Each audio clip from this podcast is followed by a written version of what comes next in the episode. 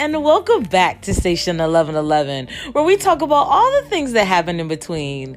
I am excited to bring to you today some more ideas that will help foster those thought provoking conversations as you get ready to go forth on this Friday.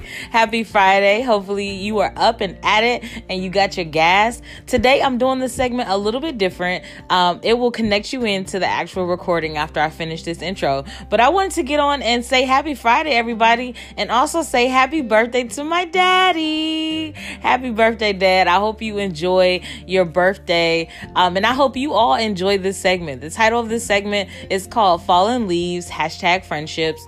Um, but I hope you enjoy it. And I hope that, again, it, it encourages you all to have um, some thought provoking conversations today. After the segment is over, you know what I'm going to do. I'm going to leave you with some good music to get your Friday started. And I will talk to you loves later.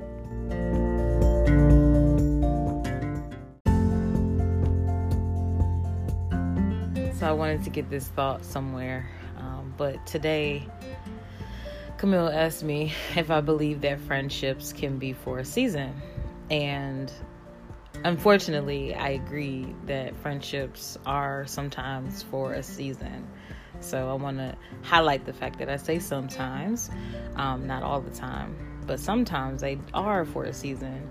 It also makes me sad because watching Insecure with Issa Rae and looking at her character Issa Dee and her character's best friend Molly, I want them to remain friends, but the, the truth of the matter is, in real life, friendships can sometimes be for a season.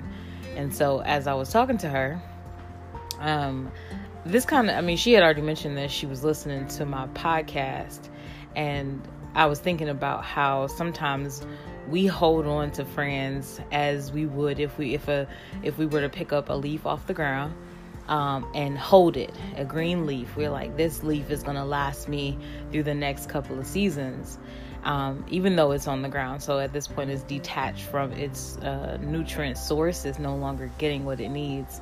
So um, just the way things go that leaf at some point is going to turn brown.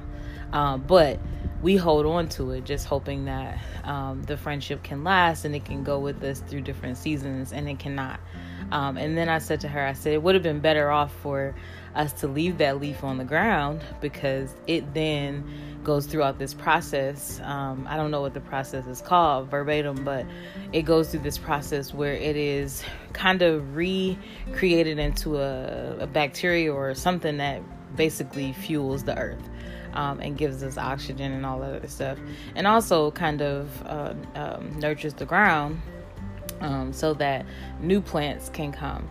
And so, to answer her question, I do think that friend, some friendships are for a season, others maybe for a lifetime, um, but some are for a season, and we have to know when to let go. And so, I immediately thought about some things that um, I need to do for myself, and sometimes I don't want to because it's hard.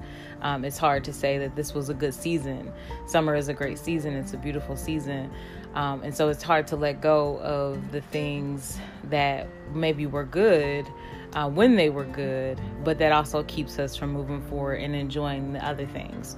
Um, so uh, fall, winter, spring, and then summer again. So I just had to get that out. But I, I really appreciate that conversation, and I think it's it's very true that some friendships are for a season, some are for a reason, and some are for a lifetime. But um, we have to know the difference between them um, in order for us to continue, continue to move forward. And it doesn't mean that there has to be any any hard feelings, but um, so yeah, that's that.